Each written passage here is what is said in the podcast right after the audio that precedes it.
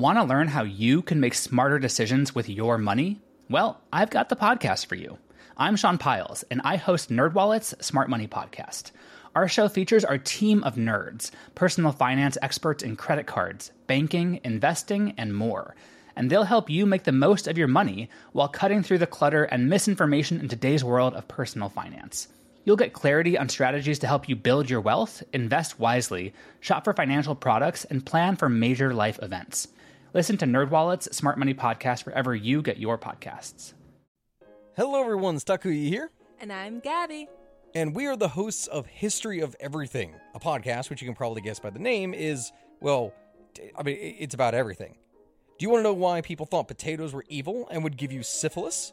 Are you curious about all the stories of the terrible and stupid ways that people have kicked the bucket over the years? Do you want to hear tales about all of the different badasses of history and the lives that they had brought to life? Well, if so, then look no further.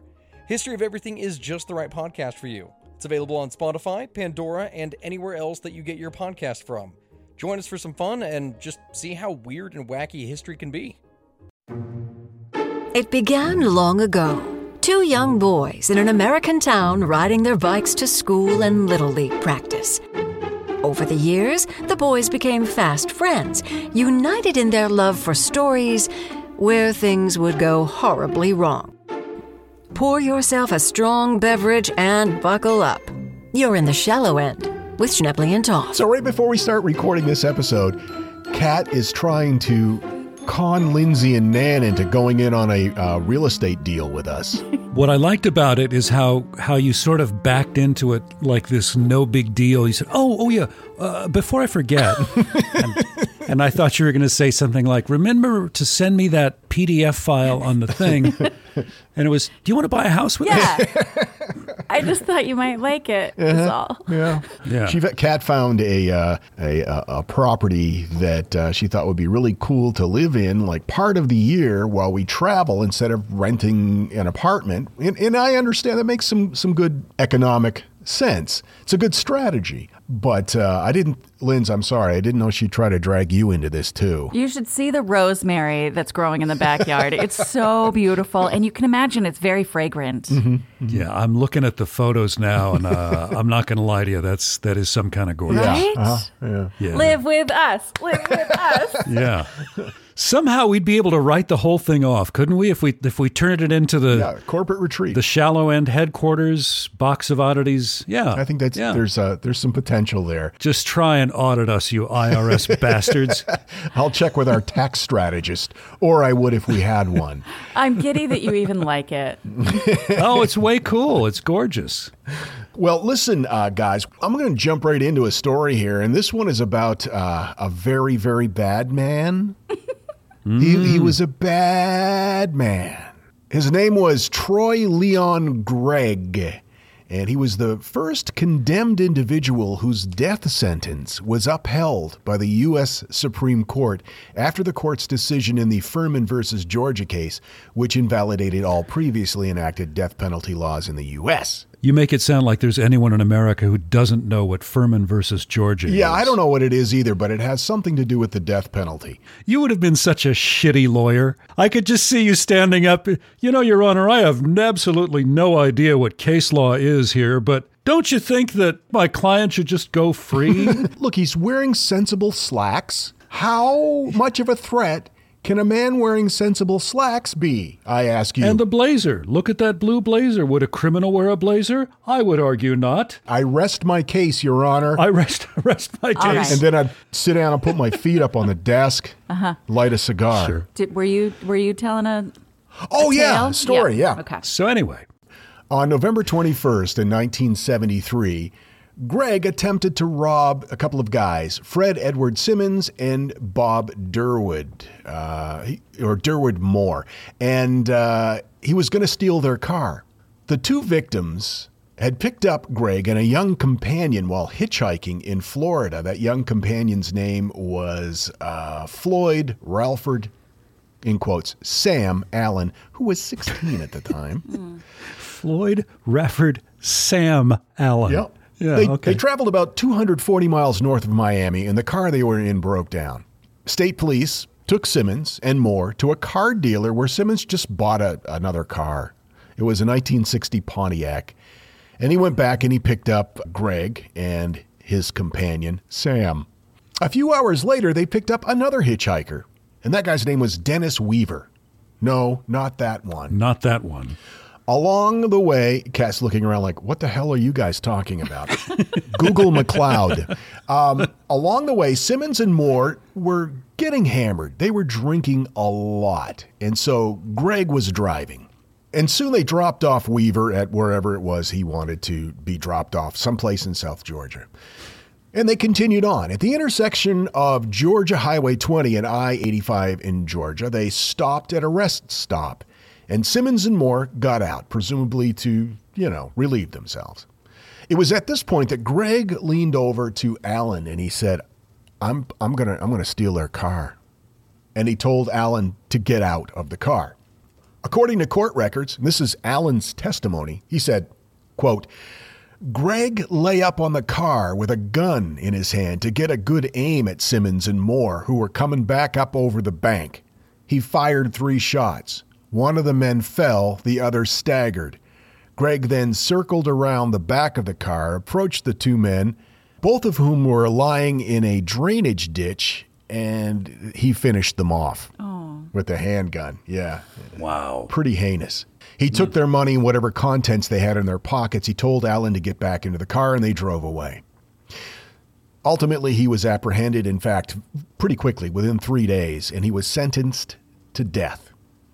And as I said at the beginning of the uh, podcast, it was the first death sentence upheld by the Supreme Court after that aforementioned case that I don't even remember. Furman versus Georgia, of course. Your, your, Your Honor. So a few years go by, and he's not made a lot of friends. He is not a pleasant guy at all. But on July 28, 1980, Gregg escapes death row with three other condemned murderers from the Georgia State Penitentiary.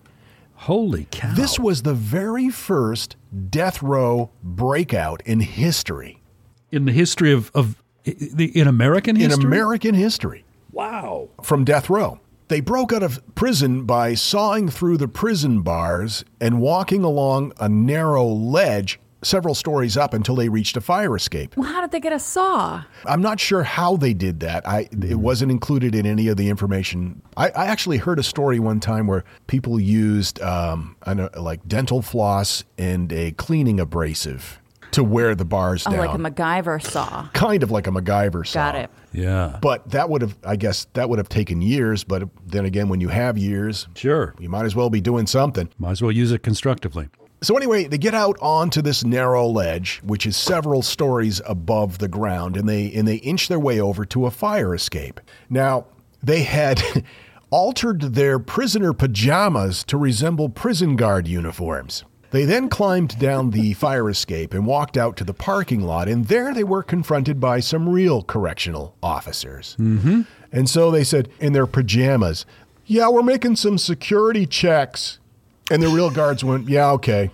And waved them through. There you go. Yep. Wearing their prison guard pajamas. Yeah.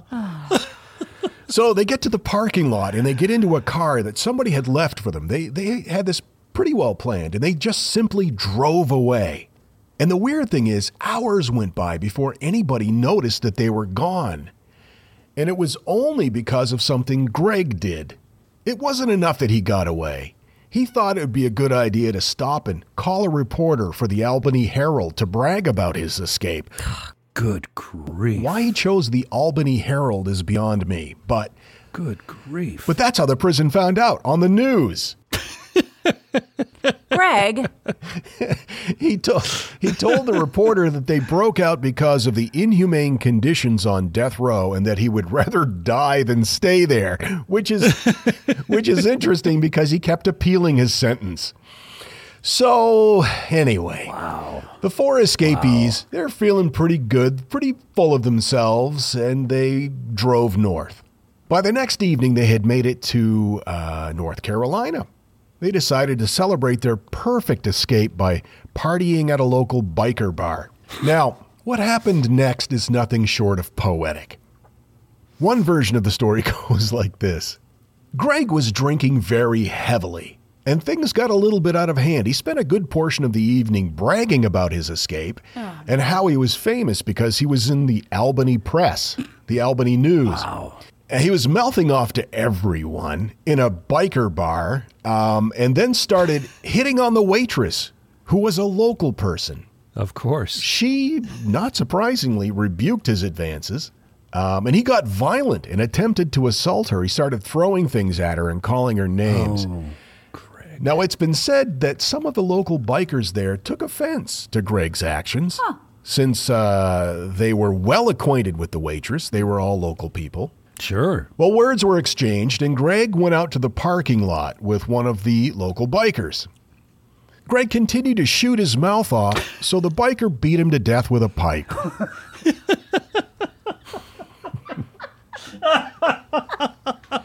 the end. Go, biker, go. Then the biker and several other locals took Gregg's body and dumped it in the lake behind the bar. Yeah. Okay, there's another version that's slightly different. It's basically the same, but it's a little more detailed. A member of the Outlaws Motorcycle Club, James Cecil Horn, along with one of Gregg's fellow escapees, teamed up to do the deed. Oh. This version was a combination of things that led to Gregg's violent death. The like uh, local biker was defending the waitress, and the fellow escapee was pissed that he wouldn't shut up and stop calling the press. Fair.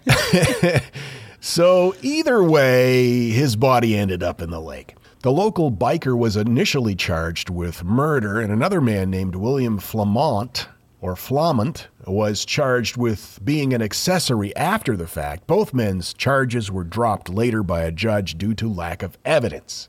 The other escapees were found three days later hiding out in a rundown house that was owned by William Flamont or Flamant. I'm not sure how to pronounce his name, and I, really like- don't care. I like flamand. It does have a certain je ne sais quoi.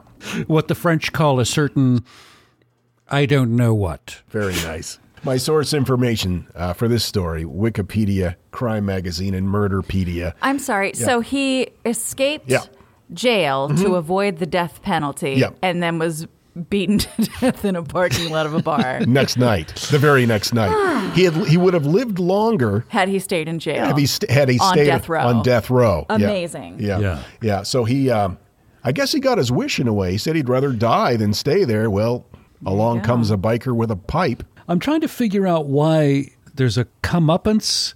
I mean, it's it's a tra- it's a, a tragic story, Mm-hmm. But there's also something very funny about it, and there's also a you know, buddy, you had this coming Right. kind of Yeah. kind of Yeah, he definitely had it coming. I can't say I hate it. no. No, no. Well, I think we should all talk to our pastors or spiritual advisors once this session is done. Maybe get to the bottom of why we find such joy in this story.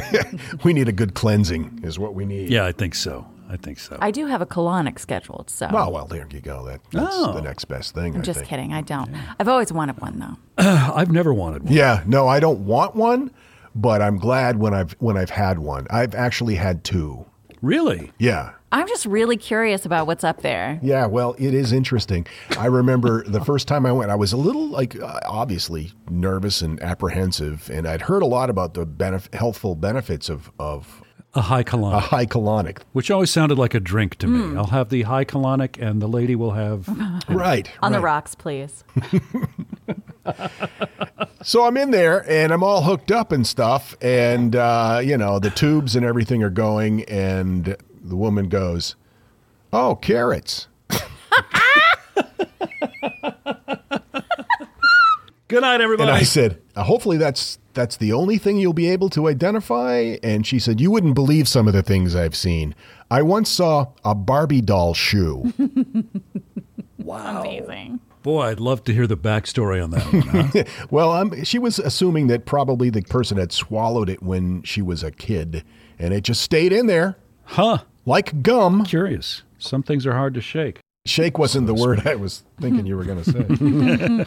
You're in the shallow end with Schnebley and Toth.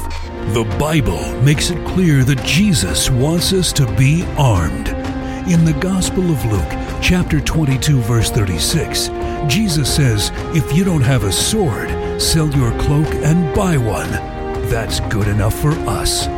We're Christ is King Guns and Ammo, the Christian owned store for all your self defense needs. We've got every make and model handgun and rifle you can dream of, and more bullets than Satan has evil lies. Come see our recreation of Da Vinci's The Last Supper, with Jesus and his apostles all wearing guns on their hips. Christ is King Guns and Ammo, just off Interstate 4 in Orlando. Look out, Lucifer. This Christian is packing heat. Hey there, I'm Dylan Lewis, one of the hosts of Motley Fool Money. Each weekday on Motley Fool Money, we talk through the business news you need to know and the stories moving stocks on Wall Street. On weekends, we dive into the industries shaping tomorrow and host the experts, authors, and executives that understand them. Tune in for insights, a long term perspective on investing, and of course, stock ideas. Plenty of them. To quote a listener, it pays to listen. Check us out and subscribe wherever you listen to podcasts. When Johann Rall received the letter on Christmas Day 1776, he put it away to read later. Maybe he thought it was a season's greeting and wanted to save it for the fireside. But what it actually was, was a warning, delivered to the Hessian colonel, letting him know that General George Washington was crossing the Delaware and would soon attack his forces. The next day, when Rall lost the Battle of Trenton and died from two colonial Boxing Day musket balls, the letter was found, unopened in his vest pocket. As someone with 15,000 unread emails in his inbox, I feel like there's a lesson there. Oh well, this is The Constant, a history of getting things wrong. I'm Mark Chrisler. Every episode, we look at the bad ideas, mistakes, and accidents that misshaped our world. Find us at constantpodcast.com or wherever you get your podcasts.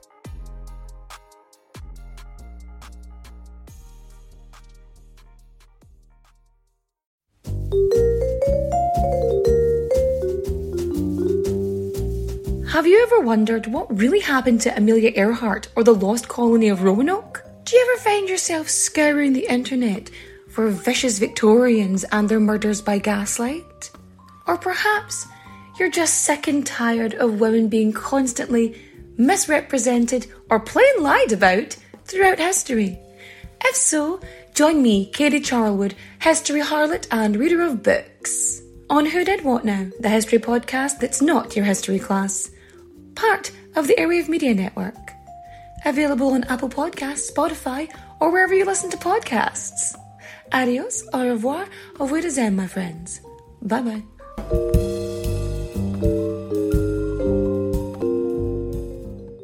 I'll be seeing you. Caution objects in this podcast are much closer than they appear. You're in the shallow end with Schnebley and Toth. So that uh, that commercial you just heard, uh, as much as I would love to take credit for it, was actually suggested by a listener. Oh, um, really? who shares who shares my first name, and even spells it the same way that I do. Uh, Lindsay writes, "Hey gang, first of all, I love you guys. I love this podcast and box and Box of Oddities. A friend referred me to Box of Oddities a couple months ago, and I'm happy to be a devout listener and follower now. I just finished listening to the episode." Sensible cadaver shoes. I love the fake commercials that you guys do, and I want to make a suggestion. Please do a fake commercial for Christ is King Guns and Ammo, and in the name of Jesus, guaranteed used tires, and the guns and wedding dresses. Uh, in one store. Please, dear God, that would be hilarious. A request from one Lindsay to another. I mean, we both spell our names with an AY. Oh, that's delightful. Love you guys. Always flying my Freak Flag 365, Lindsay.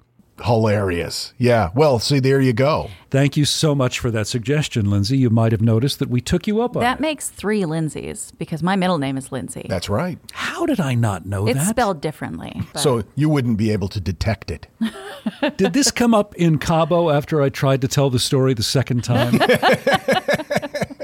Was that a one too many cocktail dinner that I didn't remember? Every day was a one too many cocktail day there. Yeah, it was kind of, wasn't it? Oh, actually, it's funny that uh, they mentioned the wedding dress and uh, shooty store. The what was it, Kat? we got a message. Uh, somebody sent this to the box of oddities instead of the shallow end. And again, our shallow end email is lifeguard at shallowendpodcast.com.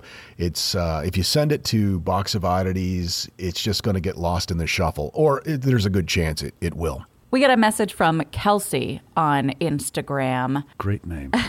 Well, it's not Lindsay, but it's close. I wanted to remind Kat it was Hussey's General Store from the Shallow End's newest podcast, uh, the the store that sold wedding dresses and guns.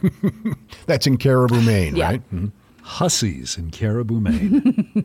I think it's amazing that uh, you can mention that and uh, somebody will correct you on it. yeah, because I couldn't remember what it was called. I was like Scuddies or something, Yeah, and yeah. now immediately someone wrote and was like, "It's Hussies, you hussy." Isn't that perfect? Don't you love that? Thanks, Kelsey. Love your name. what about you, sir? So just yesterday, and I mean maybe 24 hours ago, I was driving from Tucson to Phoenix with my sister, and she was talking about the podcast and how much she likes the podcast. And I was saying, you know, it's interesting because sometimes coming up with these stories, they fall into your lap, or you have to pull teeth to do research to find It, them. it's that way, isn't it? I mean, it's one extreme or the other. yeah. It's it's like uh, feast or famine. So very offhandedly, because um, she is very much uh, a historian of Arizona, and I said, kind of mostly kidding, there must be some kind of story that you know about Arizona history that would be a great shallow end topic. And she thought for about seven or eight seconds, and then and then said, "Oh well, there is the."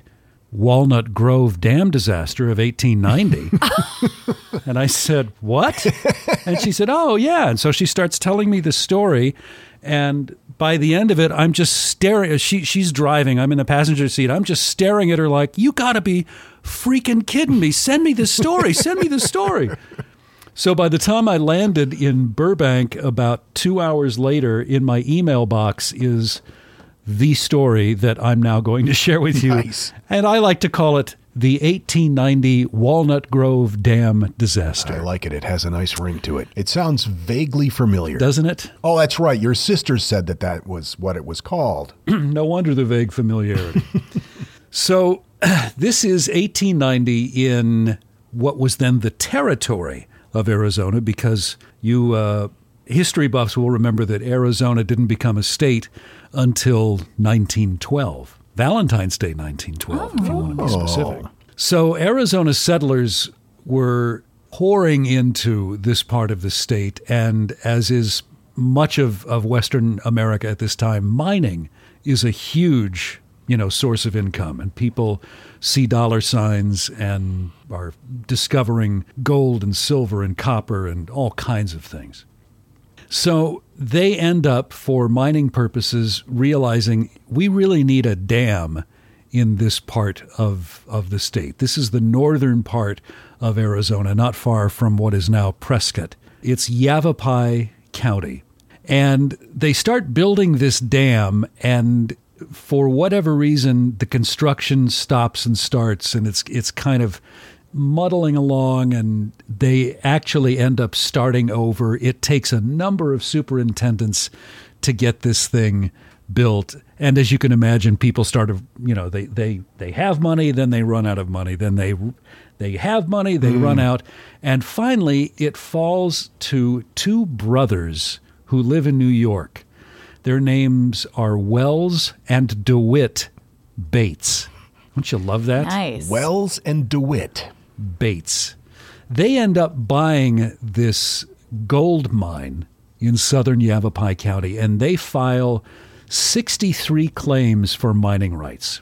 And they realize that this dam is really crucial to their success because they need to build a reservoir and a diversion dam for this mining operation. This is on the Hassayampa River in northern Arizona. So they finally find the investors and they start construction on this dam for, for what turns out to be the last time, meaning they actually succeed in building this thing. This is in 1886. But then they realize they could make more sure money by selling stock in this company.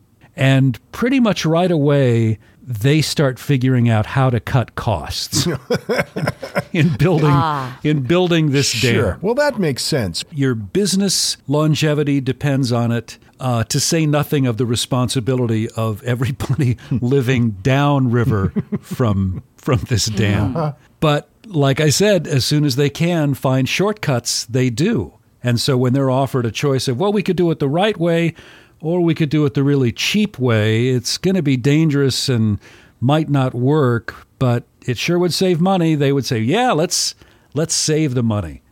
So as you know, one of the keys to to any dam is the spillway, which is you know what allows uh, water to bypass the dam. It guarantees the integrity Right. of the dam. Right, right. So they decide, yeah, we could do the spillway the right way, but boy, look at the money we'd save if we do this small, cheap little spillway. I'm sure it'll be fine. so sure enough, that's what they do. Mm-hmm. So the dam is was never really a solid structure. It was they built a timber trestle on a like an axis of this dam and they just keep raising that trestle as they start filling this area with rock. Oh my God. And the the heart of the dam is actually broken granite, and it's being dumped from rail cars, wagons, and it's just loose granite upon loose granite upon loose granite, and they get it up to about a hundred feet tall, and think, okay, I, I guess this is this is what we want. This is this is the right height. So then they cover all that in what we would now call concrete. And then for waterproofing, so this is on the side of the dam where where this this water is going to rest, they do timber, tar paper over the timber Oh, and two coats, two coats of paraffin paint Paraffin paint? two coats of paraffin paint over tar paper, over timber, over loose granite. What could possibly go wrong? Now, most of us would say, well, okay, you've done that on the side that is going to be have, have water against it. What about the other side of the dam? That all that loose rock? Oh no, that's fine. there'll there'll never be any water over the top of the dam. Yeah. So they, they don't waterproof it. There's no waterproofing oh God. on that other side of the of the dam, which is, faces essentially downstream. No protection at all. Now, furthermore, the Walnut Grove Dam, unlike dams we build today, you know, most dams built are in like a semicircle that go toward the headwaters. Yes. Yeah. That modern design is actually, uh, and I, I only learned this in researching this story, a relatively ancient uh, technology. It's called a Roman arch because Right. Roman architecture, they realized thousands of years ago that you could support tremendous amounts of weight in building with that Roman arch. And so when you bring that over to dam design, it does the same does the same thing. You can push the water back and the structural integrity of the dam is much much higher. But even at the outset because they didn't do that. They built this dam as just a flat straight Just straight across. And even engineers back then, in fact, there was a group of engineers called the Technical Society of the Pacific Coast, and they had come out publicly saying this thing is a mistake. You don't want to do this. but again, these brothers back in New York who aren't even out here to supervise the construction of this dam, they're doing everything, you know, via uh, like uh, telegraph for communicating back to New York because it's the late 1800s. And other critics were saying, "Hey, this concrete and lumber, this this is a terrible idea." The tar paper's fine. but but not the lumber and the rock. And to make matters worse, they're hiring unskilled workers who are actually spending more time drinking in saloons and gambling, you know, in gambling joints than they are in the construction. So it's February of 1890, and now there are three days of heavy rain that start falling, plus snow runoff from north of this site. And the reservoir is now starting to fill up. Now, there's a guy, and, I, I believe he is actually the fifth superintendent that was hired to oversee this dam. This is the guy in charge. His name is Thomas H. Brown. And he's watching this water level rise, and he's, he knows that there's more snowmelt coming, and he knows that there are at least 200 lives on the other mm. side of this mm. dam. There are at least 200 people that, if this dam collapses, they're in real trouble because a number of, of miners, construction workers, prospectors, and thinking back to this time in, in the territory of Arizona history, a number of workers from China mm. and Mexico who were cheap labor. And so the respect for those people was nil. They were just considered expendable. So a number of those people are downstream from this dam. So Superintendent Brown finally realizes Houston, we have a problem. And he gets one of his employees, a guy named Dan Burke, to go down on horseback and ride down and tell people there's possible trouble here. You really need to leave your house until we make sure this dam's not going to burst. It's a 22 mile ride that he wants Dan Burke to make. Now, the problem is twofold. For one, Brown is a notorious drunk. Oh, no. Oh, good. Number two, Superintendent Brown pays Brown in cash before he, oh. he sets off on this trip and says, Now, Dan, you will not stop on the road. This is too important. And Dan says, No, Mr. Brown, I promise I won't. Burke gets up on his horse, heads out. Where do you think he heads? Right to the bar. Very good, JG. right to the first saloon he comes across, and he gets so drunk he's passed out. You know what they used to call whiskey back in those days? There were a lot of really cool slang terms for whiskey in those days. One was giggle juice. Oh, I love that. Another was uh, pop skull. Okay. And I don't remember the others. Well, it doesn't matter. That was a mm. great story. Thank you. Yeah. Giggle juice. Oh, I remember That's the other cool. one. Oh, be joyful. Oh, I like that. I'll have another glass of OB Joyful, please. so, sure enough, it's the middle of the night, and February 22nd, 1890, this dam collapses because the water has done exactly what they didn't take into account. All of this water is now spilling over mm-hmm. the top of the dam down onto the other side, that wall, which is just rock with no protection whatsoever to keep the moisture out of that rock. And the thing freaking explodes. Oh, it makes so much noise that people tens of miles away hear that explosion and think that it's it's like a gunpowder or a, a mining explosion.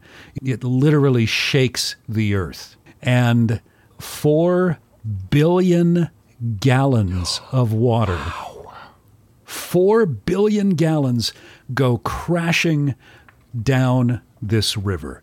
So the dam is just completely obliterated, and now you have 4 billion gallons of water in the middle of the night carrying all that rock with it. And it, it's just like a giant scrub brush, and it's a 100 feet tall. Oh, my God. This wall of water is a 100 feet tall because that's how high the dam had been before it burst. So, this 100 foot tall, 4 billion gallon wave just starts taking out everything in its path, including workers from Mexico, mm. the, the sheep herders, the miners, the Chinese uh, laborers, this entire community of these poor, what we would now call blue collar laborers, just get wiped out. Now, by the time it reaches the town of Wickenburg, which is 60 miles downstream, God. this wall of water is still 40 feet high. 60 miles after it burst through the dam at 100 feet high, it's only lowered to 40 feet high. And because it's the middle of the night, one of these weird phenomenon took place, which is phosphorescent light. You've seen that usually in, in the ocean. You'll see phosphorus at, at nighttime.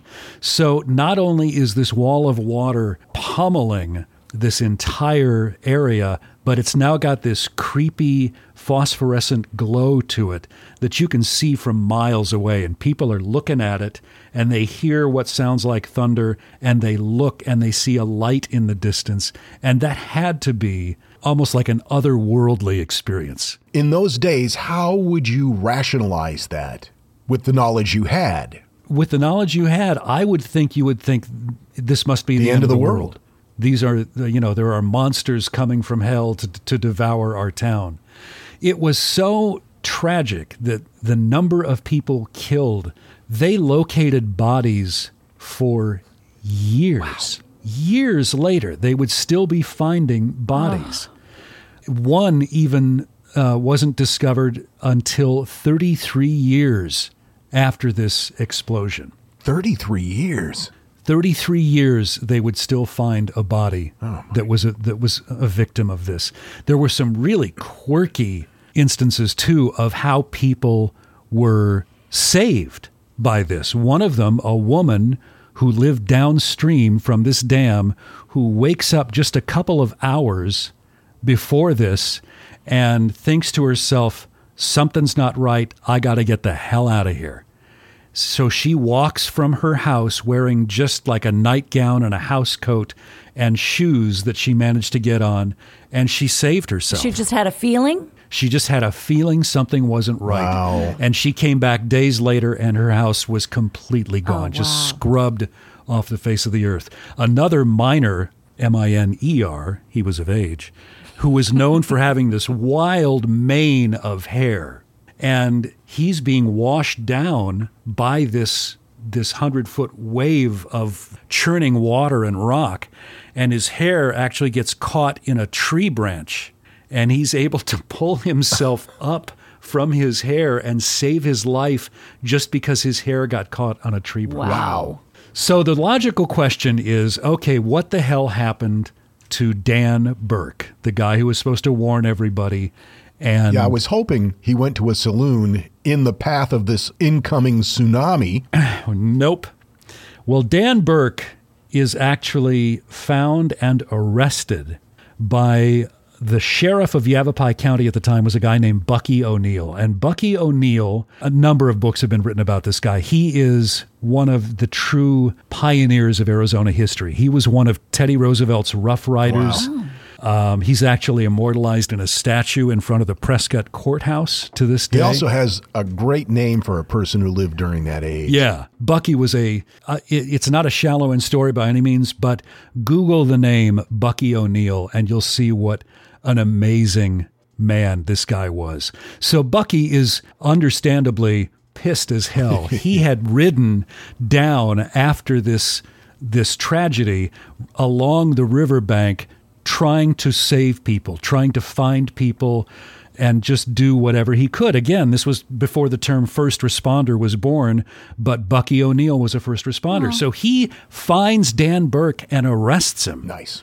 and tries to charge him with manslaughter. Because if Dan Burke had done his job, some of these people probably still would have been killed, but scores could have been saved. And the equivalent of a DA at the time, the district attorney, ultimately says to Bucky, you know what? We can't really charge him because this kind of death uh, due to negligence isn't really manslaughter. So Dan Burke gets set free a few months later and actually is gutsy enough to write a letter to the newspaper saying, you know, I really think people should not be so judgy when it comes to me. and it ends up blowing up in his face, and now people are even more upset at him. And he ends up just getting out of Dodge. He just leaves the area and is never heard from again because he sees exactly how hated he Wow. is for very obvious. Yeah, obvious and this is a time when vigilante justice was uh, not uncommon. Oh hell yes, hell yes! It's amazing he wasn't uh, it, the, that he wasn't Vigilante. vigilante to death because uh, actually when he got released that day, the first thing he did was go to a bar and start drinking. Okay. So he was not a popular guy. So that is the 1890 Walnut Grove Dam disaster. I got this from westernmuseum.org, Prescott, Arizona history blog, and uh, minordiggins.com, and of course, Your sister. Wikipedia. And of course, my sister. Well done, Lisa. Good save, Kat. Yeah, Thank you're you. welcome. You saved me from a very chilly Thanksgiving lunch, I can tell you that much. That reminded me of uh, something that I heard, and, and I know this has been disputed by authorities, but the rumor is out there that when they were constructing what was Hoover Dam, they had to build it in sections because it was poured concrete, and they had to do it in chunks because concrete, when it's uh, that much of it, it gives off a great deal of heat. And so they couldn't pour it all at once. It would never cure. So they did it in these segments. And while this was being done, while they pouring the concrete into these cubes, essentially, um, many people lost their footing and fell in. And they just continued filling up the cube. I have heard that so many times that I have to believe it's true. I've I've heard that it's just rumors. Come on, Kat. Yeah, she's such a skeptic. You know, if you're going to be this whole we can only tell the truth on this podcast, I- I'm not so sure I'm your guy. All That's- right, nicely done, both of you. That's fa- fascinating, Linz. Fascinating story. It makes it only uh, y- your your point about Hoover Dam. I'm just trying to think of the logistics of how you would begin to pull somebody out of that much concrete. I, I don't know how you'd do it. They say that there are human remains throughout that uh, that dam, and it didn't have anything to do with the mob in Vegas. Right. They dumped all their bodies in Lake Mead. That's what the uh, proper etiquette is for disposing of property. or behind a bar, I hear. Or behind a bar. That yeah. too. Thanks for hanging out with us again on the shallow end, everybody. You can reach us at lifeguard at shallowendpodcast.com And we appreciate those of you who uh, who did that. and send story ideas. We love that. Send commercial ideas. Hell, we'll take anything. We'll see you next time. Thank you for hanging out with us. Make good choices. Your life might depend on it, damn it. So concludes another episode of The Shallow End with Schnebley and Toth. We thank you for listening. Oh, be a dear, would you? Please subscribe to this podcast, give these boys a five star rating, and think of something nice to say, even if you have to make something up. And visit us online at shallowendpodcast.com. All content copyright 2022. Misuse of this podcast may result in serious injury or even death. Follow all label directions. This offer void in Fort Kent, Maine and Tucson, Arizona. And parts of Orlando. Don't ask, just trust us. Okay, gotta go.